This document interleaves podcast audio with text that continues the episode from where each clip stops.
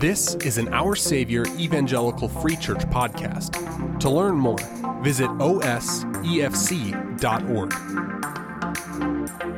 Adults, let's open our Bibles to Jude. Jude, for anybody who's staying in this room. So today is the first Sunday of Advent. We're looking forward to the second coming of Christ, and we're thanking God for the sending of the Messiah. Now, let me tell you this. Typically, we have a special sermon series for this sermon, or for this season. And we will. It just doesn't start today, uh, or next week, in fact. It starts in two weeks. So we did this because of the way that we just wanted to, to finish Jude. Jude's a small book. We wanted to pack Jude into one specific time, and just the way the calendar fell, we needed to finish it out. So we will have an Advent series. It starts in two weeks. We actually, that's going to work out kind of well this year because we can kind of cheat in. Christmas is a Sunday. So plan on being here Christmas Day. What better day to get together to worship than Sunday morning, Christmas Day? We'll be here and we're going to kind of make that uh, one of our Advent sermon series Sundays. We'll actually be in the Gospel of John. We're going to be looking at the, the coming of Christ from the perspective of John's gospel. And then, Lord willing, what we're going to do is we're just going to keep going into the new year in that gospel. And we're going to spend much of 2023, should the Lord tarry, in John's gospel, which I'm really, really looking forward to. But this morning, we're in Jude for this week and then one more week. So, Jude, close to the back of your Bible. It's so short, it doesn't even have chapters. So, look for Jude, verse 17.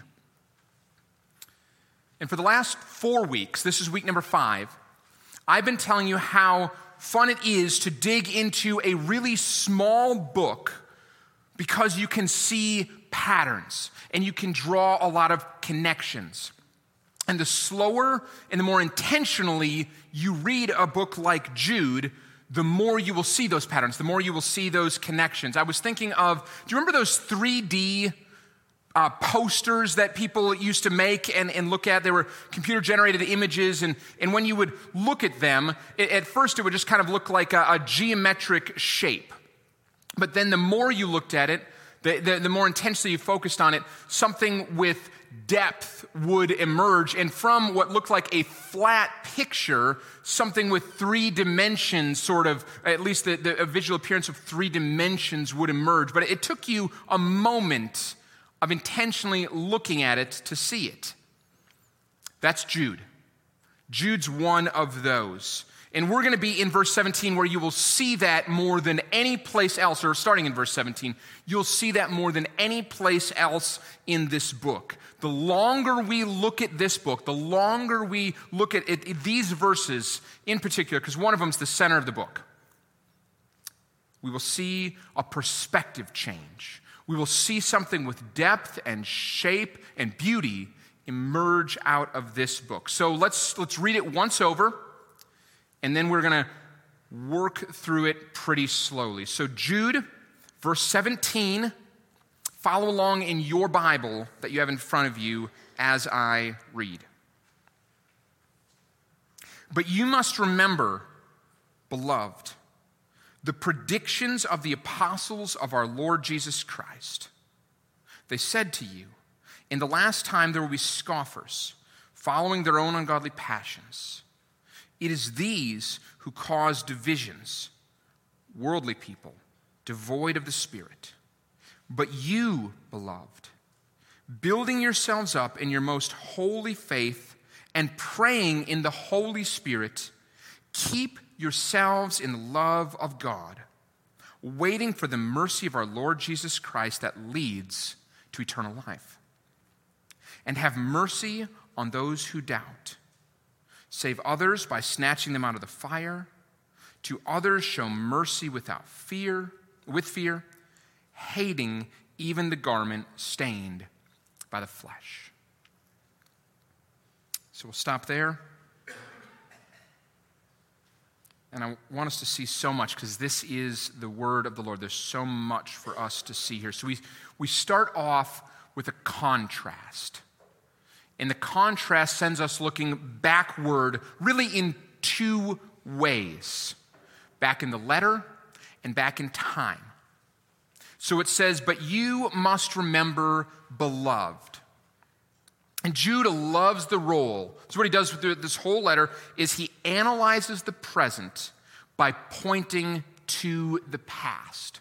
And so if you look at that beloved, it takes us all the way back to verse 1 to those who are called, beloved in God the Father. He calls his readers beloved again in verse 3 when he says he wanted to write a celebratory letter, but instead he knew he needed to write a call to action. There he says, Beloved, and he says a little bit later, I'm appealing to you to contend for the faith that was once for all delivered to the saints.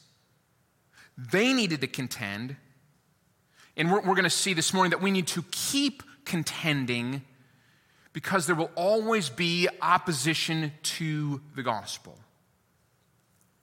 And then the contrast is so that's who the beloved are, those who need to contend. And the contrast is, but you must remember. The remember comes from what he's just finished saying about the past. Uh, so, the way Jude structures this is to start by saying you must contend for the faith. Then he describes what we're contending against. He does that by showing examples from history of, of what opposition to truth, faith in God manifests itself as, looks like.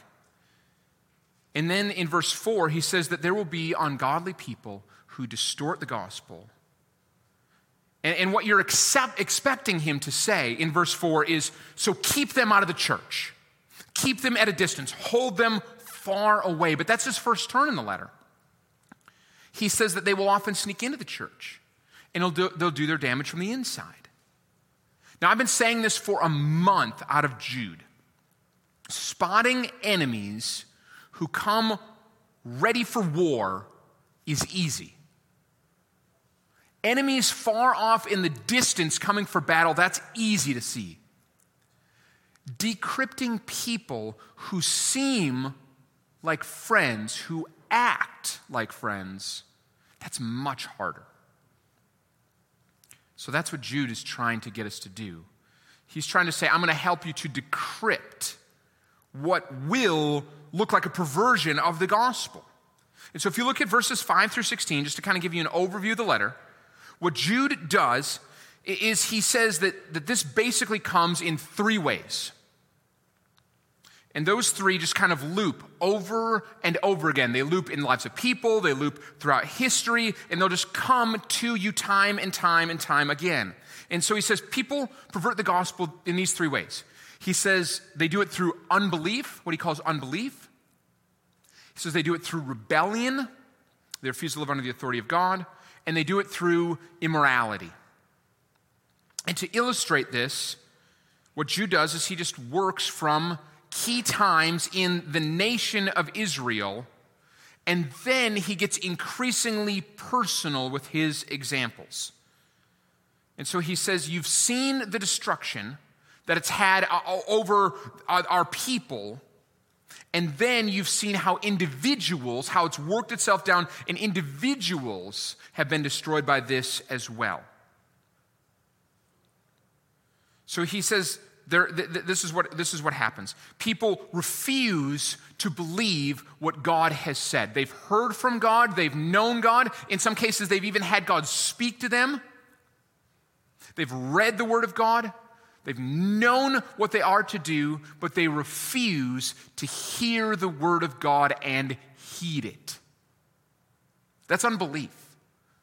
That's hearing something and just saying, I'm going to choose to believe and to do something else. And that kind of leads into rebellion. God has said, I am your king. Live under my lordship. And people have simply said no. We will be masters, kings, lords unto ourselves. And then you see Jude point to this a few times. He says what that leads to is the, the rampant immorality of people. And really, what he, he does is he zeroes in on, on, on sexual immorality as the focal point of that. And he says it works that way because you see it in, in both a person's life, but also just at a, at a social level. That where there is a departure from a God given sexuality, sin has kind of broken loose. And that's because the most fundamental thing we're created to do is bear the image of God. And, and put right into that image is what it says in, in Genesis 1. We're created, male and female, both are the image of God. And it says in Genesis 2 that when man and woman marry, they do so because it's a greater reflection of God's glory. So when men and women marry, they're reflecting the goodness and the glory of God because God's multiple people.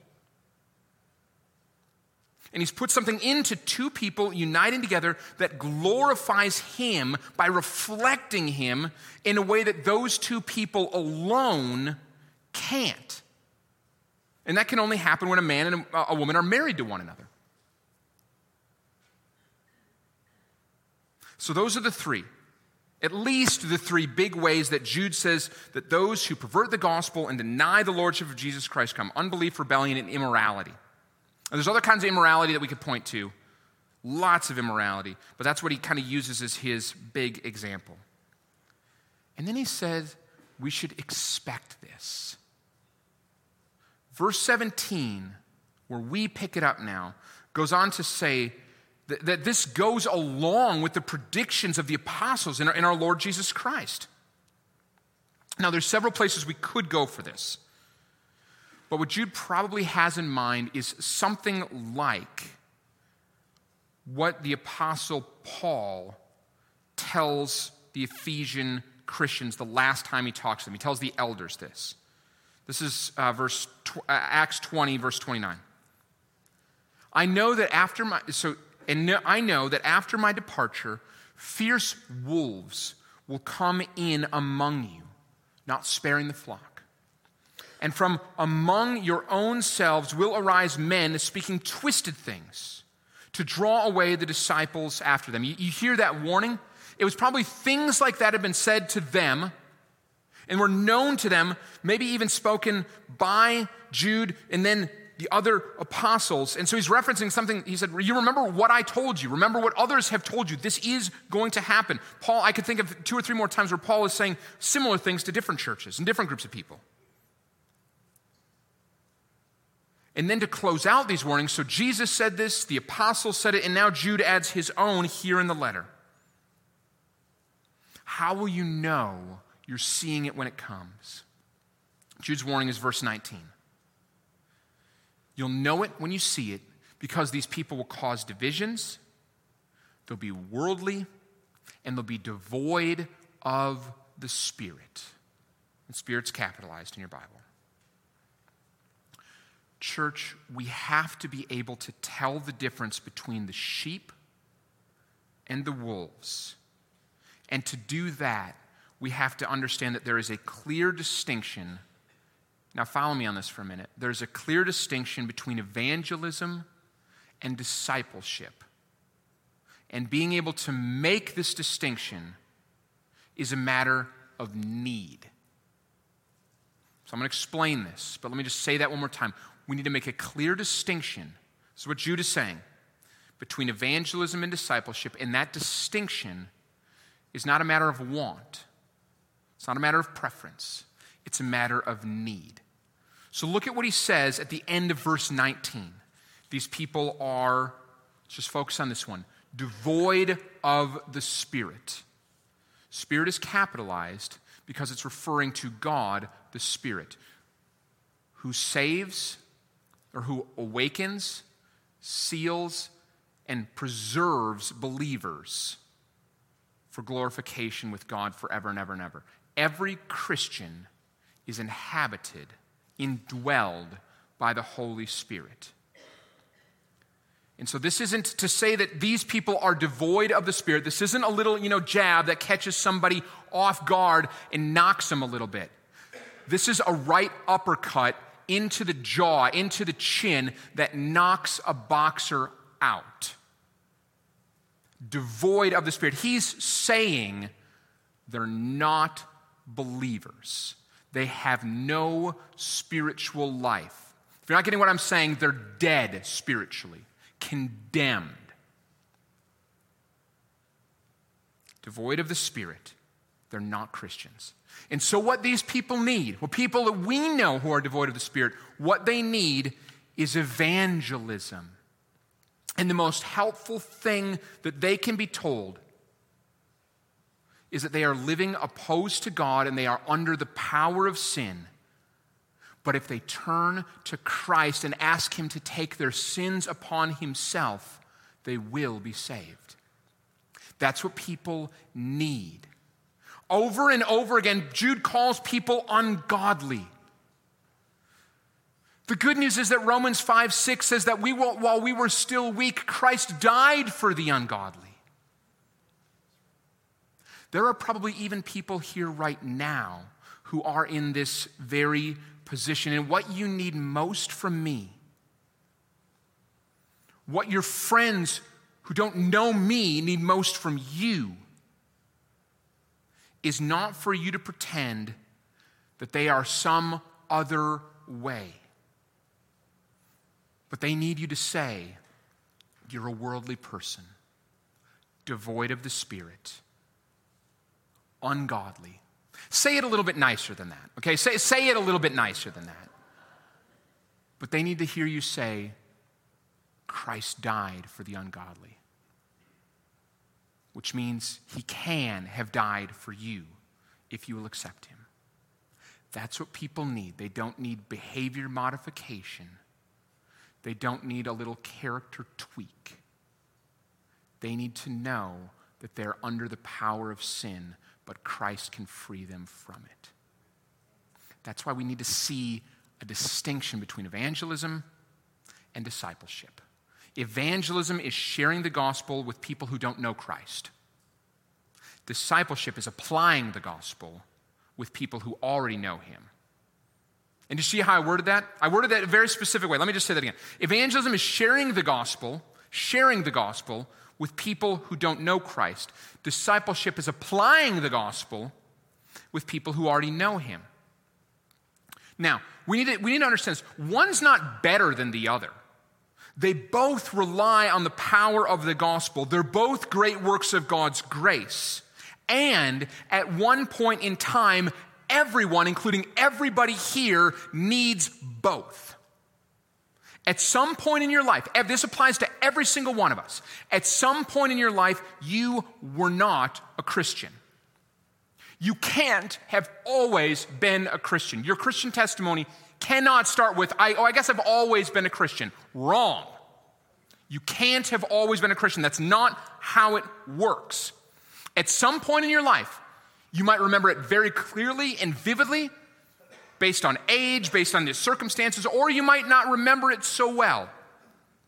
But every single person needed to have the gospel shared with him or her, and you needed to respond to it for the very first time. That's conversion. You needed to be converted. And then for the rest of your life, if you are a Christian, what you're doing is not something beyond the gospel. You're taking that grace of God, that good news, and you're receiving it, and you are applying it in discipleship. You have an ongoing work of growth in Christ that's powered, fueled by the gospel. And I'm terrified that in our era, and we'll just kind of call it kind of our brand of Christianity, we have a massive deficiency of understanding when it comes to what conversion is and whether or not we've experienced it. Conversion, folks, is literally the difference between moving from death to life. And so we can't afford to be wishy washy here. We can't think wrongly about this. We can't think that conversion, evangelism, discipleship, the distinction, that's probably something that theologians think about, but us regular Joes, we're in the real world. We don't think about these things. Regular folks like us, that's not for us. This is what Jude is screaming. You have to know who's truly converted and who isn't.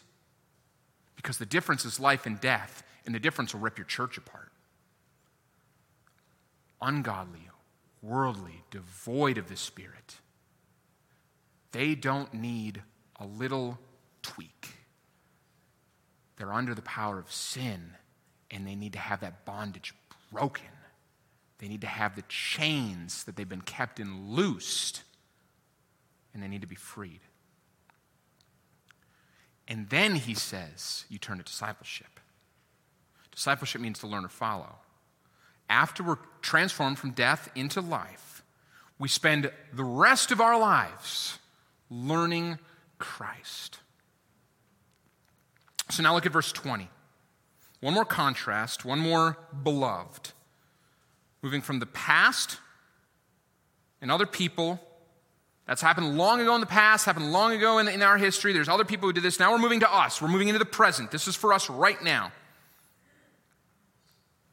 What was warnings using somebody else is now going to be intensely personal for you, for us.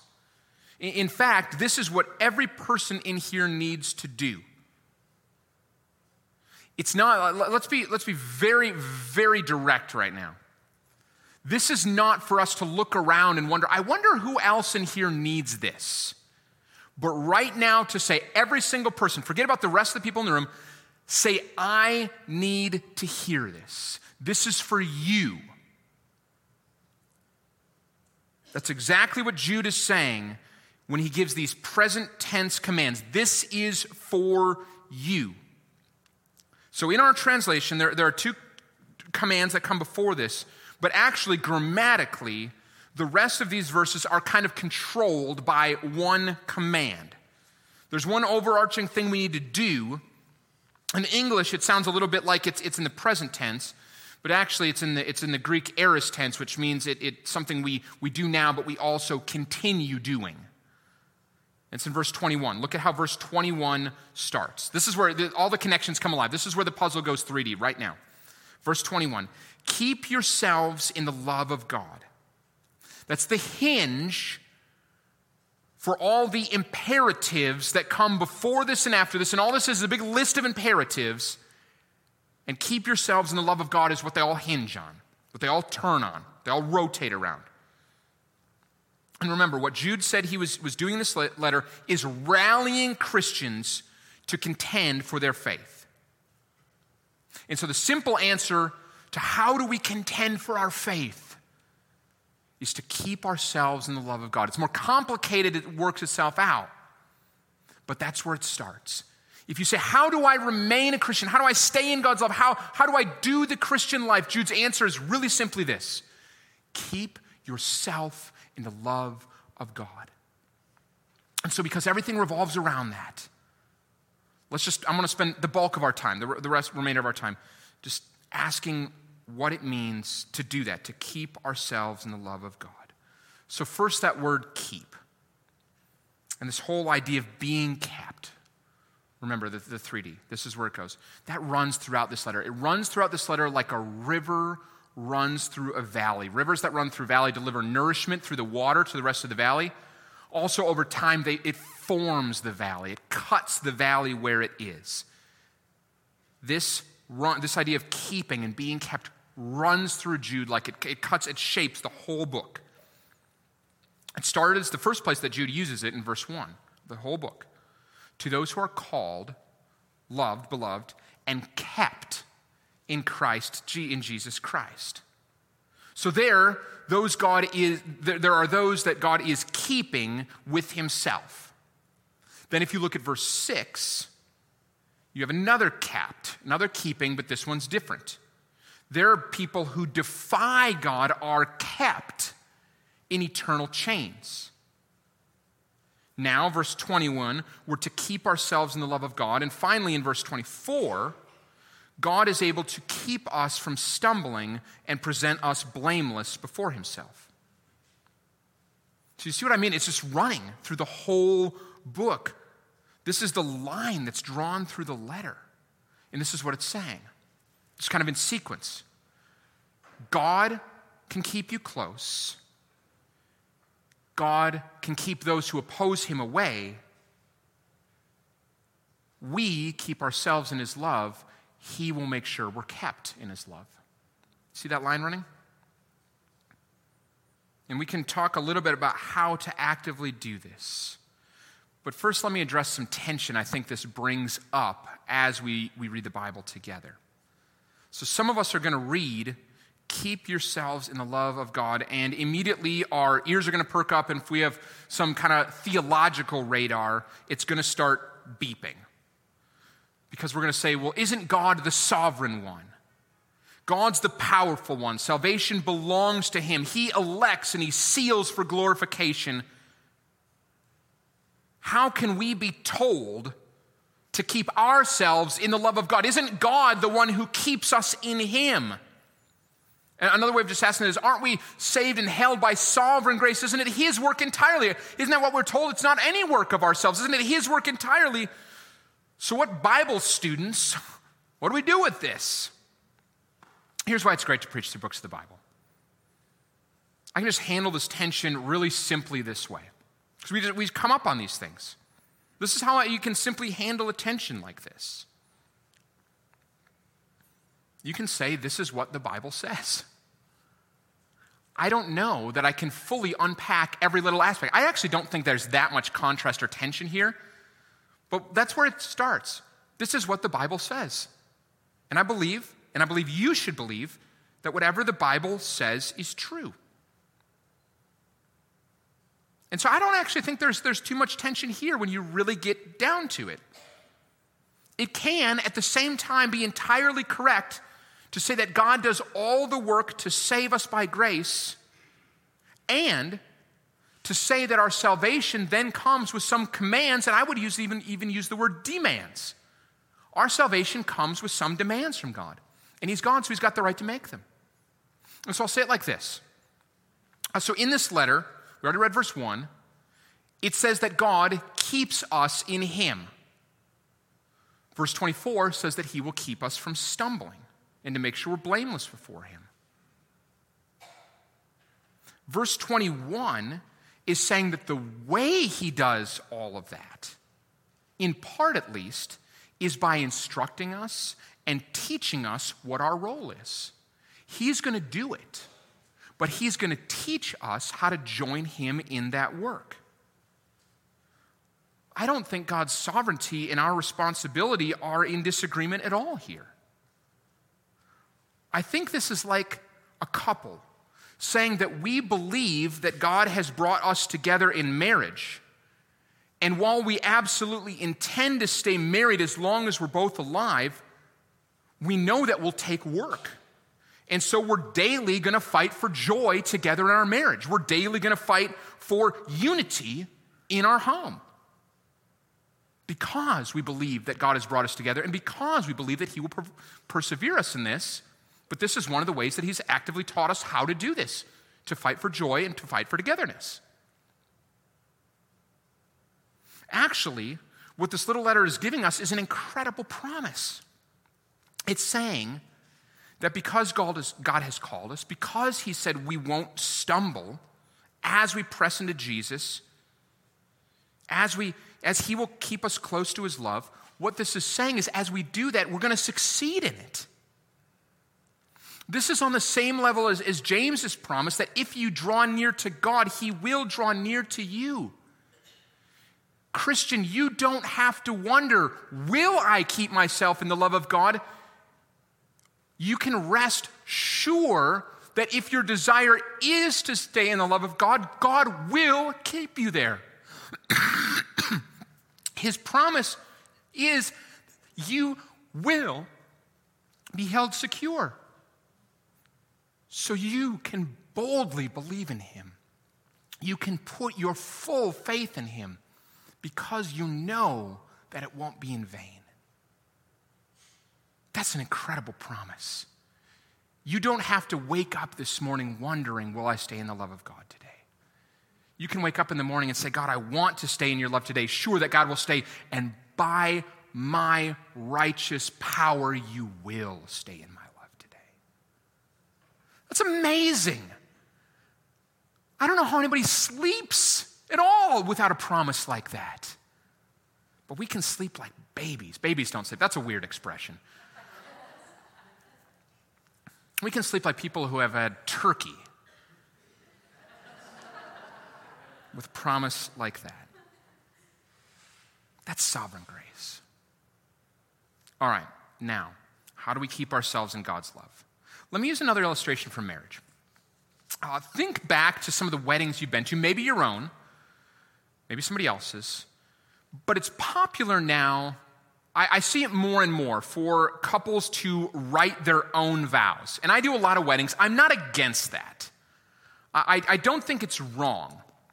But here is what I always tell couples when they say, well, we want to write our own vows. I, I just say, please look at a few sets of traditional vows when you do that because they work. There's a reason people have been using similar vows for generations. It's because they promise the right kind of things. So, have you ever gone to a wedding and heard when they get to the vows some version of this? Do you, bride, promise to love your husband and keep yourselves only for him, forsaking all others? A lot of heads nodding. You've heard that promise. In that context, what does it mean for the bride to promise to keep herself only for her groom? The answer is it means that she's going to unite herself to him and she's promising to be united only to him. And I know this is hard for guys in here, but it's one of the most common metaphors in all of the Bible is our relationship with Christ being compared to a bride and a bridegroom. And so this is the invitation to Christ. This is the invitation from Christ, who is the groom to us, his bride. He says, Promise to keep yourselves only for me. And what that promise means is you're going to forsake all others. And when we do that, he promises, we'll just go on with this, he promises to have us and hold us. We promise, and in sickness and in health to death do us part. But his promise is actually stronger than that. Death will not part us from him. He switches that up. It's actually that death will allow us to see him even better, face to face. And so when it says, keep yourselves in the love of God, that's what it's saying. Have that picture in your mind a promise to keep yourself for Christ, and then what usually comes after that? Forsaking all others, to say, I am going to be Christ's. Forsake, I will forsake the world and its ways. I will forsake ungodliness. I will be Christ's. And I will trust that He is going to keep me in Himself all the way, not just to death, but through it. In fact, that's how he secures his promise, as he brings it through death. And then there's one more thing we need to see in this command, just before we talk about a few daily living things. And that's where it is in the context of the letter. Uh, commentator Richard Bauckham says that this command is the climax of the letter. It's, Jude's answer to how we are to contend for our faith. And what we need to see here is how different that looks than we may have assumed at the beginning of the letter. So, if someone told you that you need to contend for the faith, your instinct and your assumption might be to assume that you are going to be taught through this letter how to contend against heresy or that there are, are, going to be lists of, of worldly vices for you to, to stay away from. But when you're told to contend for the faith, and Bauckham draws this, this clear line back from, from this verse in 21 all the way back to verse 3. But when we're told how to contend, we're not talking about heresy and we're not talking about lists of vices.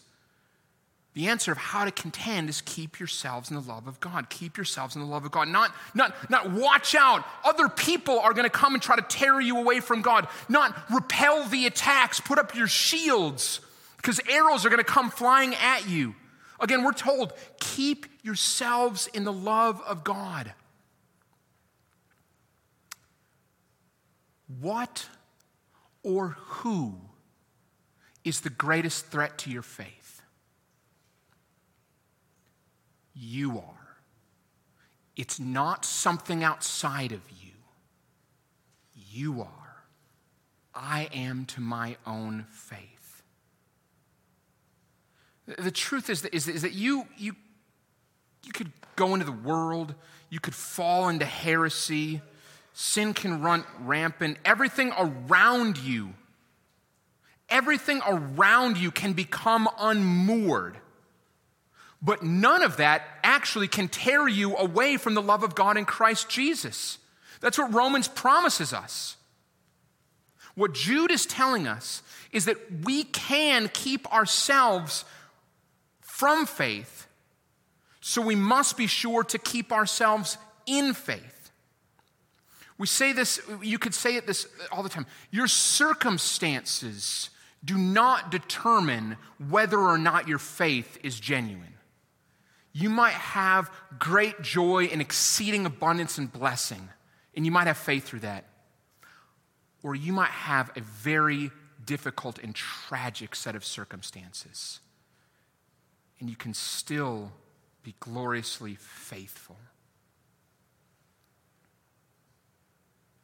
It's not what happens in the world around you. It's not what heresy other people are believing. It's, it's, it's, not the, it's, it's not the entire world drifting away from the dock, having the ropes break and drifting out to sea that will tear you away from the love of God in Christ Jesus. Romans says that can't happen. Nothing can take you out of the love of Christ. But what Jude is saying is you can. So build yourself up in faith. Know the word of God yourself. That's what he says when build yourself up in the most holy faith. Romans 10, Romans 10 says that faith comes by hearing, and hearing by the word of God. If you're going to keep yourself in the faith, you need to know what that faith is. And you do that by hearing and reading the Word of God. It says, pray in the Holy Spirit. Romans 8:14 says that those who are led by the Spirit are sons and daughters of God. Stay in the Spirit. Wait for the mercy of God. Three of the churches in Revelation are praised for their patient endurance. Why is waiting part of keeping ourselves in the love of God? Because good things come to those who wait. Would it really be faith if what we wanted was delivered to us right away? Would that really be faith? God works powerfully in our waiting.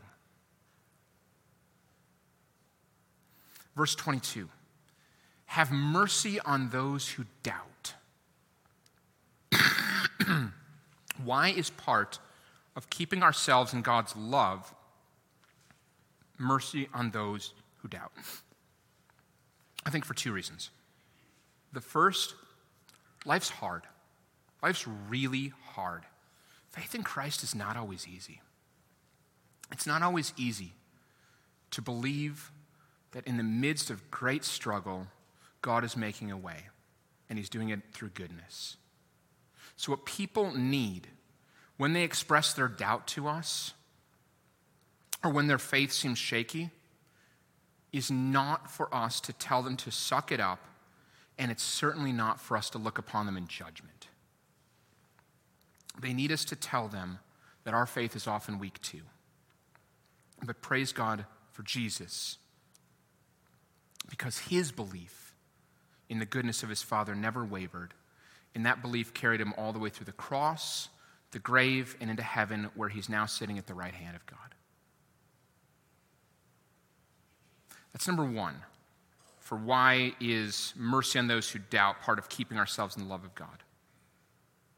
Because our faith will be weak sometimes, other people's faith is weak sometimes, and we're not going to stay close to God. We're not going to help others stay close to God if all they hear from us is judgment and condemnation and shaking heads when they come and tell us they're having a hard time. That's number one. The second reason we need to have mercy on those who doubt is because Christ had mercy on us.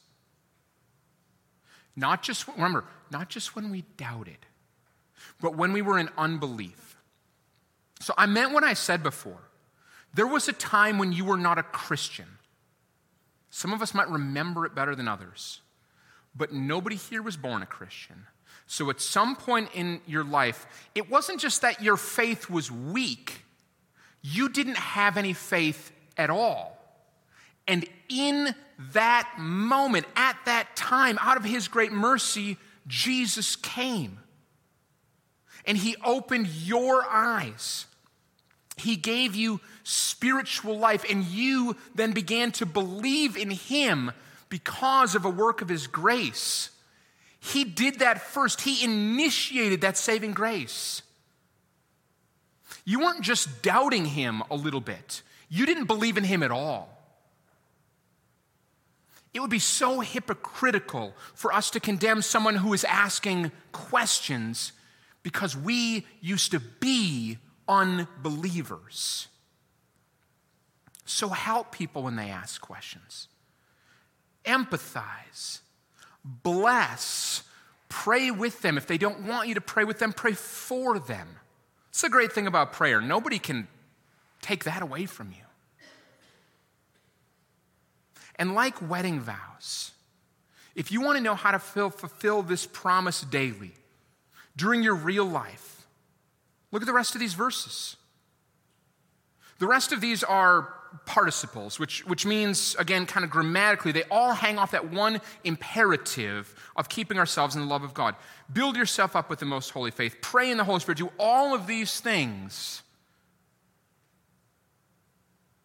which actually don't need a ton of explanation. Do them with that idea of saying, God, I'm keeping myself in you because you've promised that when I want that, you will do it. One more. Let's just do this one more hating even the garment, this is the very how this ends, hating even the garment stained by flesh.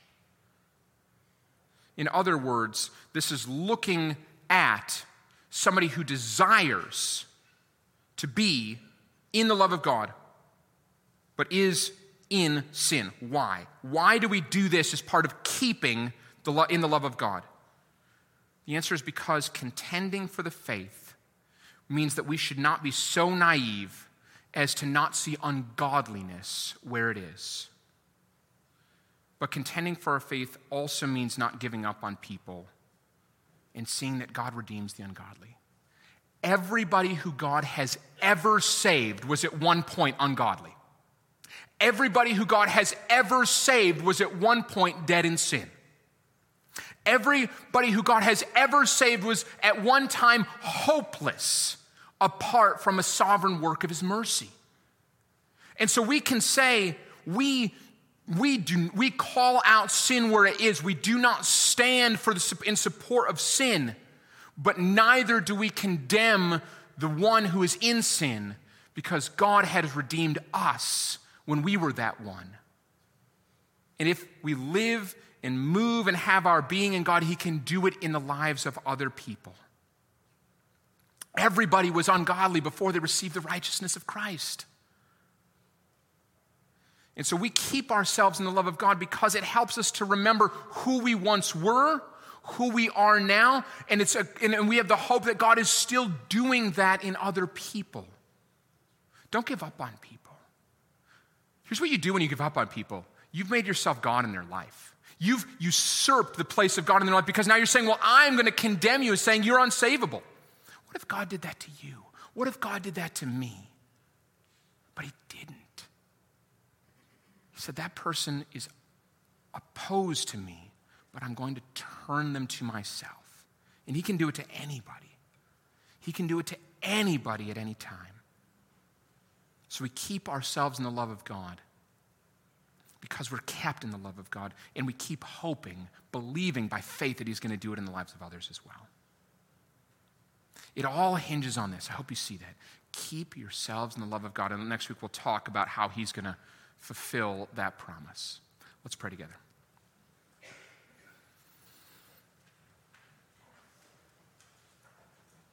God, may you be praised.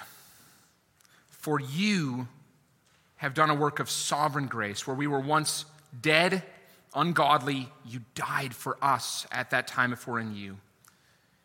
And we believe it's our great hope that you will do that in the lives of other people as you continue to hold us in your grace. And so I pray this week in the coming days that our church family would keep ourselves in the love of Christ.